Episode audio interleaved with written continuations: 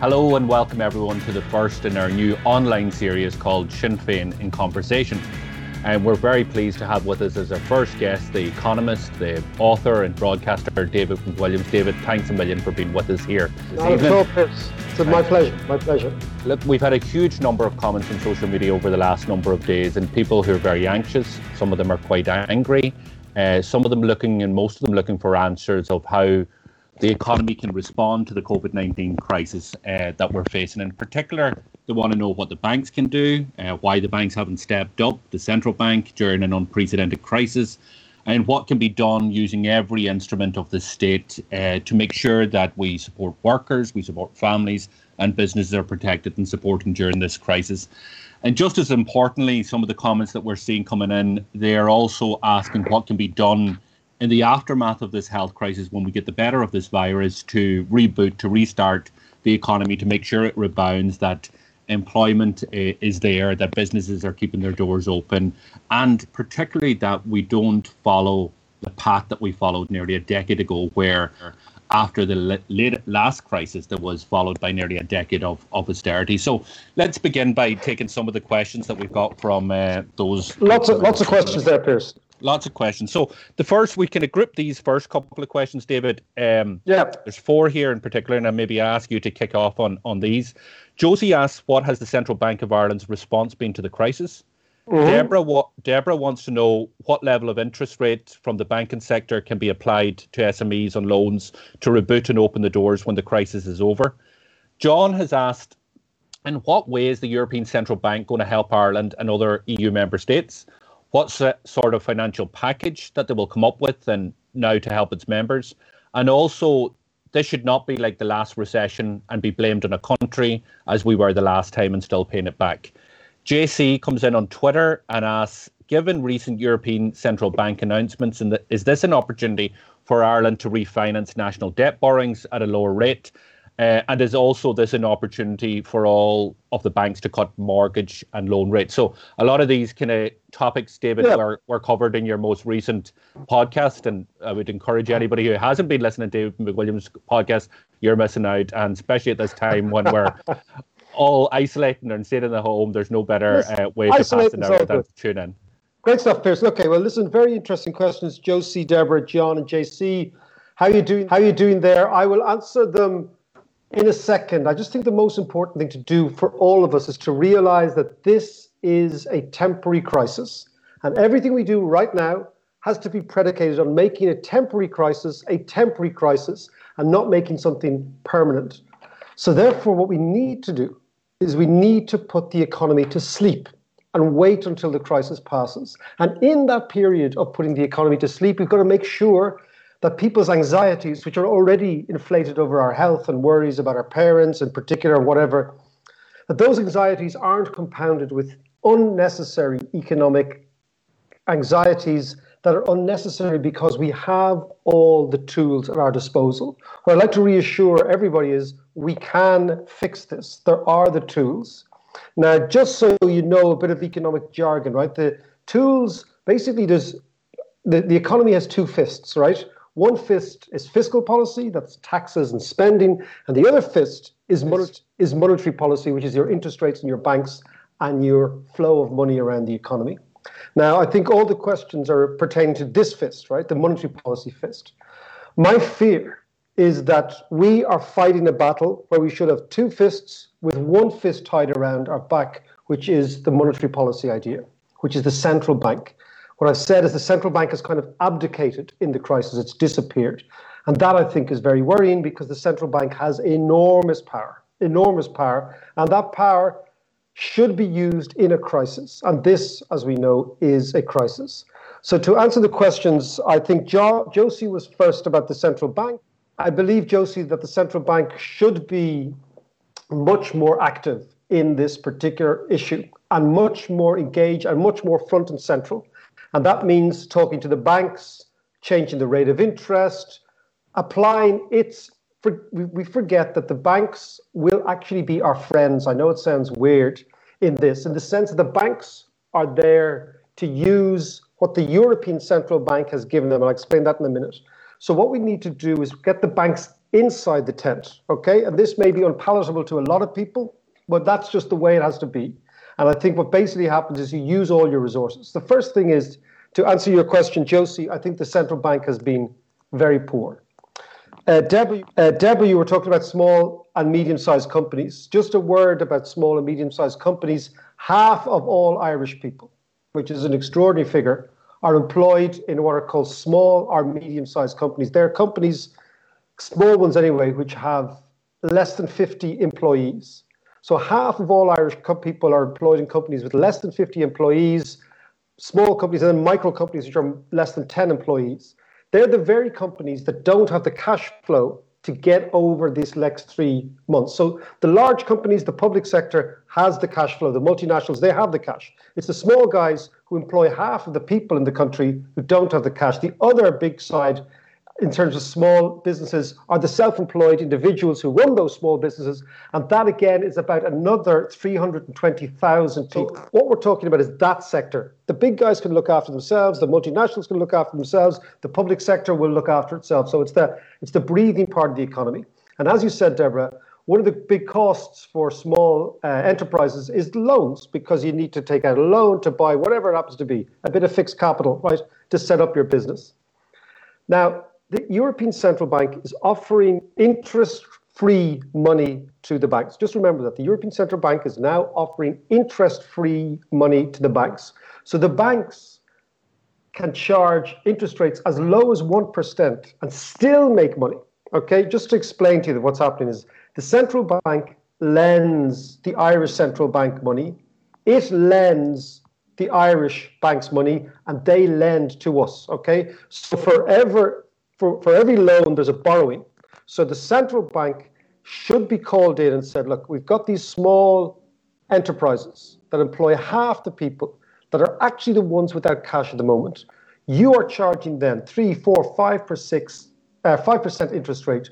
Drop that to one percent, and you still make a money make money because you use the new money that's coming from the European Central Bank. So, Deborah, I would say the banks, with respect to small uh, and medium sized enterprises, are way behind the curve. And what I would add, it's in the bank's interest right now, and this is the most important thing it's in the bank's interest right now to make sure that no small businesses go bust. And the reason is the following what the banks don't want when we all wake up from this is to have a whole host, tens of thousands of small businesses defaulting on them because they are bad loans. They are loans that the banks have to go in and try and get repaid or sell on, and that's a total headache for them. So we should appeal to the bank's self-interest. I always uh, think that appealing to people's self-interest is always a good way of persuading them. So, Deborah, that would be my, my, my situation. I think we can drop those interest rates much, much lower to at least 1%. Then the small business gets a break and the bank still makes money because the European Central Bank has come in and has basically opened up the spigots, has opened up as much money as you want. I think that leads us to the next question. I think it was John was asking about the ECB. JC, yeah. JC, no, it was John and then JC. John, oh. uh, the ECB have acted uh, with incredible speed, slightly late in the day, but speed nonetheless. So about two and a half weeks ago, just before Paddy's Day, Christine Lagarde, who is the head of the European Central Bank, said, look, there's nothing to see here. It's not our business, okay? And then a week later, she actually went on and she said, Do you know what? That was my mistake. I'll give you 750 billion euros of free money to the banks to fix this problem. That's about 7% of total European GDP. So the central bank, as in the European Central Bank, the one in Frankfurt, has really come up to the plate. And even yesterday, it went one more and it said that banks should not pay dividends to shareholders. So they should keep their capital. So again, that gives the banks even more capital to do what we're talking about here, which is to help the economy. And finally, JC on the on, on central uh, was it uh, the national debt, etc. A big fear of mine is that any spending we incur now for ventilators, for PPEs, for hospitals, is put onto our, our national debt, and in the future, sometime, in the future, sometime, we will have to incur an austerity budget in order to pay for this, right? And the problem is, is once you put that in the national debt that exists, and let's say interest rates go up in five weeks, five, let's say five years' time, then if interest rates go up dramatically, which they could, way, way beyond this crisis, what you'll find is we will end up not being able to build roads or schools or hospitals or, or, or public housing because of the legacy debt of the last couple of weeks and maybe the next three or four months. That we have to ensure does not happen. And in fact, I'll explain to you later on how we can ensure that that does not happen. So, but the point is, Pearse, all the tools are at our disposal. Yeah, absolutely, and, and and you can see probably with the, the ECB, and I think the ECB misstepped, and Lagarde herself misstepped when she she made those comments, and you've seen the markets then reacting in relation to Italy, and then there was a fear straight away that this this issue could become a sovereign debt issue where the markets were, were preying in Italy, and then who who is next, and could some other European country be on their side? So the ECB come out with the right policy, which is we will do whatever it takes. So they've, they've made the money available, they've reduced, they've they've got rid of the the type of uh, criteria, the limits in terms of the amount of bonds that could be bought in the secondary market, which is the right thing because that still leaves countries vulnerable, and that's just making sure that the, the, the, the debt is there, that the national debt, that we're not going to be closed out from the markets. Ireland has the opportunity probably to talk about JC's point. I think the NTMA has done a, a, a very good job over a recent period because bond yields had dropped and dropped significantly right across Europe, but Ireland has been able to benefit from that. Sh- short-term bonds have been in negative territory, so a lot of refinances has gone on so far anyway. We still do have a stockpile of, of, of money with the NTMA, about 20 billion euro, that's available as well. But obviously, that would need to be re- replenished. So there has been a lot of uh, work done with the NTMA, and that's why our borrowing costs have come down significantly because of uh, the the role that they've done. But I think they the key thing here, in, in my view, and I was tweeting about this um, last week, and I know David made the same point about the role of the central bank. There's, the role of the central bank is twofold. There's obviously the, the, the, consumer protection role, and then there's the, the financial system and monetary policy. And on that part, they are really, really uh, lagging, in, in, in my view. And there's a lot that can be done. We've written to the Minister for Finance nearly two weeks ago talking about using the European Stability Mechanism. It's, a, it's an institution that exists. They have been able to raise money at a European level through what's called Eurobonds, basically drawing the support of all of Europe together and being able to raise that money. It comes with huge conditionality, and we'd know this because it, it basically, if you tap into this type of money, you go into a po- program, a type of austerity program. Those conditions need to be waived, and then now that mechanism, in my view, needs to be used as a way to fund and finance the debt that's going to be incurred not just by Ireland but by European nations in relation to dealing with the specific COVID uh, issues. And there's there's a number of things that are going to be in common. Each country will do their own suite of measures which they think is appropriate. But there's a number of things that will be common within all European countries. That is additional spending on health that is necessary to keep people safe and keep as many people alive through this this period as possible. The second thing is there will be wage subsidies right across the board. And the third uh, issue is about that type of stimulus package, that liquidity that we'll need for companies. Those three issues at least could be funded by the ESM on long-term bonds at zero interest, which David, you can argue yeah. for is, is, is the likes of uh, free money. Well, I mean, the, I mean, the, the very interesting thing, uh, and I'm, I'm very well aware I'm talking to a Sinn Féin audience here, but bear with me. Uh, the British actually only paid the last debt of the First World War last year. They issued a 100 year bond to fight the First World War. Uh, they went to the British public and they said, listen, do you want to finance this? And the British public said, well, look, hold on a second, I'm not going to be around in 100 years. But British banks came in and financed it. The point is, you can do what they did 100 years ago. The idea that we, this now, don't have the brains and the courage and the ideas to finance what is a once in a lifetime shock is kind of ridiculous. Yeah. So look yeah. what the Brits did. They, it, they, they basically paid for a war and it took them 100 years to do so. It's all very doable. And we could encourage through, it's not just us, it's the French, the Spanish, the Italians, we're all on the same side here, encourage a 100 year zero interest rate bond to be raised to pay for all this. And that would make sure that the debt that you're worried about, Pearse, doesn't lead to a hike in our debt.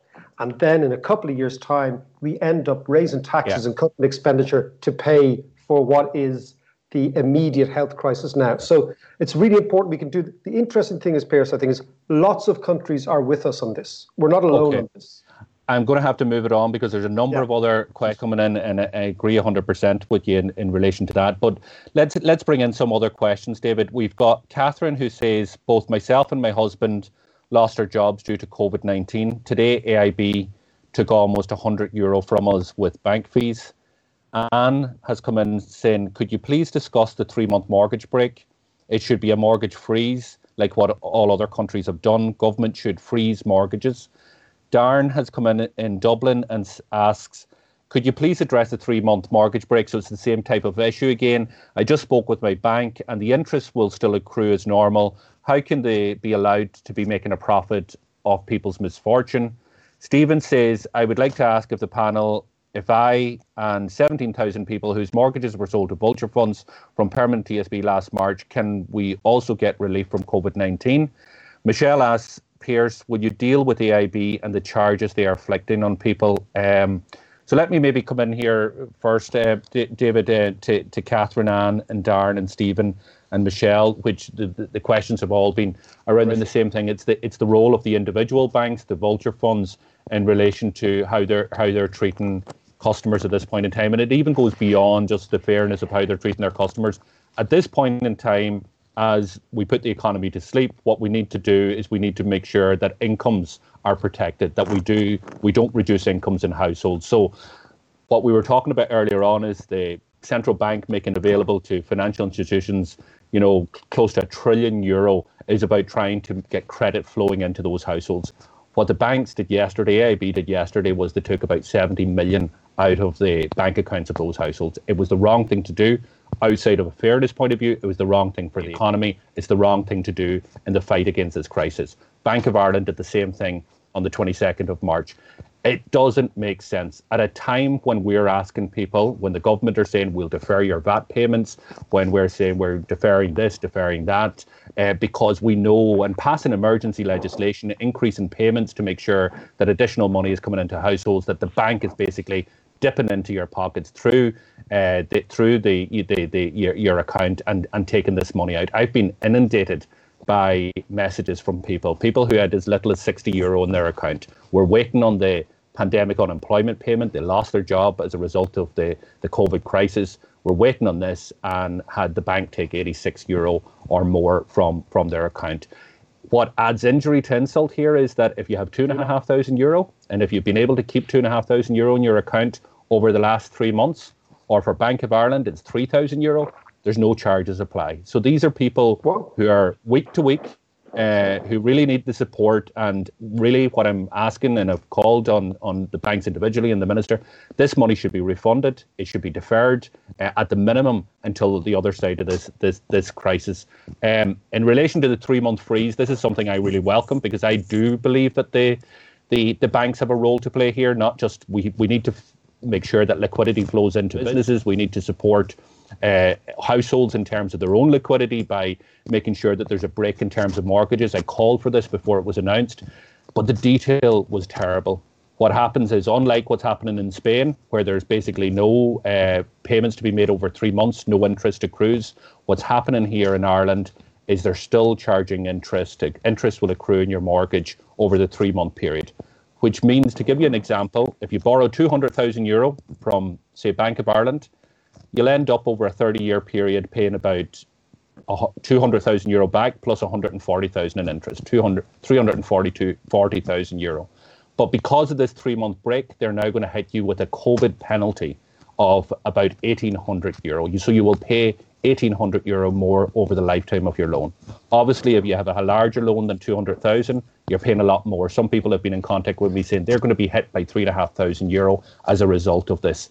It isn't the right thing to do. The banks are charging twice the European average. As we talked earlier on, there is very cheap money here. The banks need to do the right thing, in my view, which is waive the interest during this period or we need to take maybe more drastic actions like Spain has done and basically order them to, to, to do just that. Spain's in the European Union, we're in the European Union. It can be done there, it can be done here.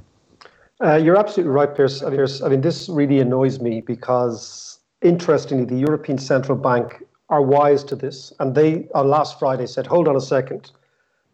The banks do not need to pay shareholders any income over the next few months, in fact, the European Central Bank has banned banks from paying income to shareholders. So think where banks' income goes. If it doesn't go to shareholders and it doesn't go to employees, it stays in the bank, right? So we know that the banks are not increasing people's wages at this stage, right? And we also know that the people they have laid off, or if they do lay off, the government is going to subsidize uh, their wages in order to try and keep them in a job. Also, this European Central Bank was wise to this idea that said, hold on a second, lads, you can't do this. So we have not just a moral uh, argument, but there's also an economic, economic argument to say to the banks, and remember the state shareholder in the in the bank you're talking about, an AIB, to say, look, you're already charging twice the European average for mortgages. The European average mortgage is about a, a one and a half percent. Irish average is three percent, and new mortgage new mortgages is four percent. Right, so you're already charging too much. On the issue of people of, of the rent freeze, on the, of, of the mortgage freeze and, and, and bank fees, you just have to stop because we're in this together, right? Now, this is where we started by saying the central bank is missing in action. It's gone missing in the crisis. This is precisely where the central bank comes in, calls them in, and says, listen, lads, I have a thing called a license here that you need to trade. Think about it. Banks need a license, the license given by the central bank. And we could really be unpleasant to you, but we won't be unpleasant to you. But number one, stop all bank fees during this period. We accept that your income is going to fall, but we also accept you don't have to pay shareholders, so just mind your money properly. Number two, the idea that you will incur interest in the mortgage freeze, I think is scandalous, right? That basically, as you said, what they're saying is you won't pay your mortgage from now till August, but the interest that is on that, we're going to plop that on the top and charge you at the end. That's the sort of stuff an active central bank comes in and, and basically yeah. says, look, we're all in this together. We're on the side of the people. You, as a banking system, wouldn't exist without the people's deposits. So they are actually lending you money every single week. Now, let's do this together. And the banks will come back, uh, Pearse, just so you know, and they say, yeah, but look, if we cut mortgage rates now, how do we pay deposits, right? Depositors, older people, for example, who have uh, deposits. And again, I think it, it is incumbent on us to explain on the public airways that over the next few months, interest rates for depositors will also fall, and whatever small income was actually accruing to them will fall. But it's part of the overall thing, and I come back to this at the very start. If we want to make this recession not a depression, mm-hmm. when we come out of this, we've got to do all these things now. And, and, and Pearse, I really believe, and maybe I'm naive about this, that there is a sense of national solidarity at the moment, that these are unique moments in history. And those unique moments in history, you don't let them pass. Because if you let them pass, you will look back on them and say, why didn't we act? So, with respect to the economy, it's exactly the same as with respect to the health service, with respect to the banking side of the economy. We act now, we address these issues. You know, I can, I can see, you know, someone like Catherine has lost her job, right? To actually get AIB taking a hundred quid off it, it's just, it's kind of, it's very galling. So the idea, and again, I come back to this idea that our job now as citizens of the country is to try and reduce the anxiety of other members of the community. And those anxieties are number one, health, and number two, wealth. And we've got to try and make sure that at least the wealth bit, the money bit, we do everything in our power to make sure that people get over this uh, and get at the far side in some sort yeah. of shape. Yeah, and uh, like a lot of people expected that these fees wouldn't be charged, particularly by AIB, because they wrote to all their customers um, two weeks ago or three weeks ago and basically said that they were introduced charges for those who had the two and a half thousand euro uh, with them over three months. And then because of people like myself and others who put public pressure on them, yeah. they actually they actually responded to that and said we're not going to do that. But these people like Catherine and others, people who've you know are really really worried. The level of anxiety is huge, and just to have that money snatched from them at this point in time. Stephen asked a question in relation to the, the vulture funds as well, in relation, uh, and does the three month break apply? The problem here is that each vulture fund is operating a different system. So and you know well, much more about this than I do as well. Yeah, and while while the uh, while some are basically saying yes, the three months is available. Others are saying you need to give us a standard financial statement, and others are saying are saying okay, it's available, but we're going to increase your repayments on 100 euro per month over the next number of months until you pay it all back, which a lot of people simply can't afford to do. Many people who yeah. hands of vultures in the first place are people who were in mortgage distress. So there is a real need to, for for people to to to, to grip this. And before I move on to probably the, the, the other questions, the, the one thing that kind of galls me, and we touched on it earlier on, is I wrote to the governor of the central bank two weeks ago, or nearly three weeks ago now, on this issue, calling for a three month freeze, calling for a number of measures to be introduced. The response I got back, and I did get a response, was basically, we're monitoring the banks. This is a commercial decision for each of the banks, and that is not. If if we had our health workers saying the same thing, this is up to the people who are already employed. I'm not going to step forward. I'm not going to be one of the sixty thousand who's answered Ireland call. If we got the guards taking the same response, or people in our defence forces or community volunteers, then Ireland would be in a very, very difficult place here now. But because of the response of people right across this nation, we are doing our best. We are flattening the curve. We are working together. The central bank has to play its part and they can't take a hands off approach in, in, in relation to this. David, I'll just come in, in in relation to some of the, the other questions we have here. We have um, Finn and Kerry. Uh, I want to ask you both. Um, sorry, Finn and Kerry, what, what a what you think about the crisis being the catalyst to reset the economy and society. The things we were told were impossible, unconstitutional, and would take a decade to achieve have been done with the stroke of a pen overnight. How could we possibly roll back on a single tier health system, affordable childcare, or rent freeze? Uh, Linda in Dublin asks, How does David see Ireland recovering economically from something like this, and how long can we sustain a lockdown without damaging the economy? She goes on to say, My concern is no government across the EU seems to be talking about the long term plans for recovery. Uh, and Sandra asks, um, What are small businesses going to do when they reopen for cash flow? Invoices that weren't were sent before the shutdown won't be paid, and God only knows how long we will be waiting for them to be paid off when we're back trading, as every business is in the same position. Um, if I could just say for, for to, to answer Fiona's or Finn's question and Kerry, um, I don't think we can go back to, to to the old normal. I don't think that we can or we should go back to the idea of a two-tier health system. That idea that you're, you know, that you're able to jump the queue based on the fact that you've you've you feel that you've been forced into taking private health care. The fact that so many people are, are waiting on trolleys or long lists because we haven't invested uh, in in capacity within our health system. And look, we're all talking about capacity now. We're talking about the extra beds, taking over of the private health hospitals, trying to, you know, we'll be looking at more emergency measures in terms of additional capacity that we need in, in, in areas. We've turned some of our football grounds into testing facilities and all the rest. And we would have been in a far better position, in my view, if we had invested in our health system in a way that didn't uh, see some of the, the type of uh, money that's going in there wasted. And when I talk about wasted, I'm talking about surgeons who aren't able to carry out their job because there's not a bed there for their patient to recover in because we have a lack of capacity within the system. I don't also believe that you know that that we we should roll back from rent freezes over the next uh, uh, uh, when we get on the other side of this crisis. There is a need for a rent freeze for, in our view, a period of three years until capacity is built up within the the housing system as well. The idea that legislators are somehow going to trot into Leinster House and vote to actually allow landlords who are already charging some up to two thousand euro to increase the, that, I, I, don't think is acceptable and shouldn't happen. And I think that's the outcome of the election that we've had in, in the last couple of uh, weeks. Many of the things that we've done over the stroke of a pen, which said that wasn't possible, are things that we've been campaigning on for a long time, uh, among others.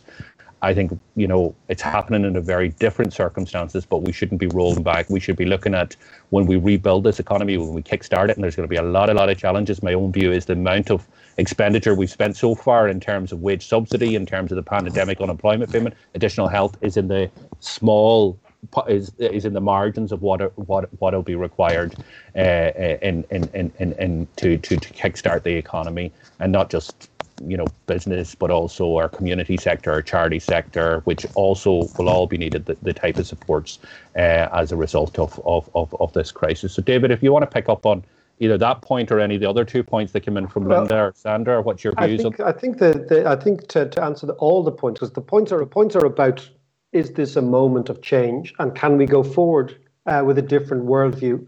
Uh, it's very unusual, Pearse. You'll have me quoting Lenin, but I'll do it nonetheless. Uh, Lenin said, Vladimir Lenin said, there are decades when nothing happens, yeah. and there are weeks when decades happen. Okay? And what he was saying is there are these pivotal moments where everything stops and we move on to a different trajectory. And I think we're at one of those now. My, the, the way I see it is that internationally, for example, we will have a reconfiguration like we had after the Second World War, which is when they set up the World Bank and the IMF and the, uh, the United Nations and all these big institutions. I think that will happen because we cannot have a system whereby the capitalists need to trade, which is essential for the economy to grow, okay, imperils the health of the nation. We have to have some sort of standards. That's the first thing. Secondly, back home, I think, and I've always thought this, Pearse, we're about four or five big decisions away from creating something really good in this country. Okay? I've never felt that we're miles behind. I've always felt that we're about I would say a good decision every six months on the economy over a three or four year period. And a lot of the stuff that we complain about here can be fixed really quite easily. So we shouldn't mire ourselves in the sense that the struggle is titanic. It's not. Okay. Now, I think with respect to the health service, never again, never again will a paramedic not be able to treat somebody for want of equipment. I don't think that's going to happen. I don't think people will tolerate it. And I think people need to be reminded that the people, yeah. like I'm even looking out my window, you know, Dublin bus drivers driving around, they're still driving around all the time, you know. They never again will people like that be regarded as secondary to the overall concerns of what would have been in the old days the economy, which is, yeah. you know, the, the concerns of the, the wealthier class. So I think that's the first thing. The second thing, I think it's it was at Finn's point. I think you can reset a country, but again, it's this idea of in the overall picture, saying the crisis now gives us an opportunity to think differently, and that's what we've got to do. Uh, it seems to me that housing is going to still be the big issue because the health service, I think, will be so elevated now. There's so much money put to it, and everybody, nobody will argue against money in the health service. I think now the housing situation has to be tackled. And I come back to your, you made the point more eloquently than I did. Basically, housing is a struggle in this country between the interests of the owners of land and the interests of working people. That's it. Okay. And over time, we need to reduce the interests of the owners of land, okay, in terms of rezoning and changing our planning. But Eoin has all this in his book, okay? You don't need me to tell you and elevate the concerns of working people. Yeah. And there's also a generational thing there is that when house prices rise, younger, poor people suffer most. Okay? When house prices rise, it's younger people suffer most, and it's the poorer people in that cohort. So we're having a generational battle whereby the old and the middle aged are being rewarded as house prices goes up, and the young are being penalized. And after all, the crazy thing is, it's the young that are going to pay for you and me, Pearse, when we get old and end yeah. up needing help. So yeah. I, yeah. I, I, think that you know, Sinn Féin is, you don't need to tell you this, Sinn Féin's in a very good position to articulate these, these concerns, and this is a moment. Yeah, I, I think uh, the, the only probably dispute I would have or, or difference of opinion I'd have is I'm not sure. I would love to believe it David, that you know never again will people not object to money going into the health service or supporting our nurses or paramedics without the equipment. Um, and when you're in the middle of this crisis and we've seen that just amazing effort, and you know we, we know the figures. We, we see that a quarter of people with the, the virus are, are frontline health workers. Um, and it's not just those workers, but others in the front line. But look, it was only last year we were out in the picket lines with these same workers, you know, um, who were arguing for capacity, additional resources, being able to take the nurses home and and and, and attract uh, nurses back back to our own country. I, am not convinced that um, that you know, we will use the aftermath of this crisis. When I say I'm talking about the old guard, that will use the aftermath of this crisis to try and say, well, that we've borrowed, we need to be fiscally prudent, we need to ensure that we can pay for everything, and so on and so forth. And of course, those things matter, but that probably is the reason why the earlier bit of our conversation is so important. How is actually this paid for, and how do we restructure? How do we ensure that when the economy is kicked back into life, um, that that that we that that we shape it in a way that makes sure that no matter what happens, whatever crisis comes down the line, whether it's another virus or uh, some other pandemic, that we we don't have that type of huge issue in terms of capacity or or you know trying to convince our, our nurses to come back from from from Australia or Canada or, or wherever. So I'm not as convinced that it's going to happen automatically, uh, or it's. I think that that'll be the case for a number of months, and then people will return to form. And that's why I think that people who want that type of change needs to start to thinking about it, discussing it, and that's what's been very helpful uh, to, to today and and tonight, and and the engagement that we've had on on on online in relation to all of this, David. There's anything else you want, yeah. I just say just to, to come back. I think there was uh, one question. I think it was Catherine. Catherine there just said, "How do you see this panning out?" Mm. Um, I think the, the the the crucial issue, and, and I, I, don't think you and I are qualified to answer this, is what happens if we flatten the curve? Is it a case that the virus comes back in October because we don't uh, we don't we're not all immune, so we're kind of flattening the curve, waiting for the vaccine. That seems to be the overall strategy. I'm hoping that that will mean that you know by midsummer, the end of summer, where the health officials will say, okay, you've got the all clear for now. What what worries me is if we we have this intermittent closing down over the course of the next six to eight months, uh, and it'll be very interesting what uh, comes out of China, whether or not and actually you see a, a, a re a reemergence of, of the virus. But but I I'm much more of an optimist than you are, Pearse. I I also I think that people do change. I really do. I think people change. I think that people's lived experience is actually the ground of all of our ideas about how the society should work. And my sense is that we will look at our frontline public sector workers in a totally different way. And that is not to say that you dispense with having to have budgets. You need budgets. And that's not to say you dispense with some of the very good things that happen in the economy because the economy is capable. The interesting thing, is three or four weeks ago, this economy was close enough to full employment. Incomes were rising. There was opportunity. Yeah, we had serious problems. Uh, you guys spoke about and, and articulated very, very well in the election, but they're fixable. Yeah. And I think I think we've got to see that that that economy comes back and then what we do is say, okay, what have we learned?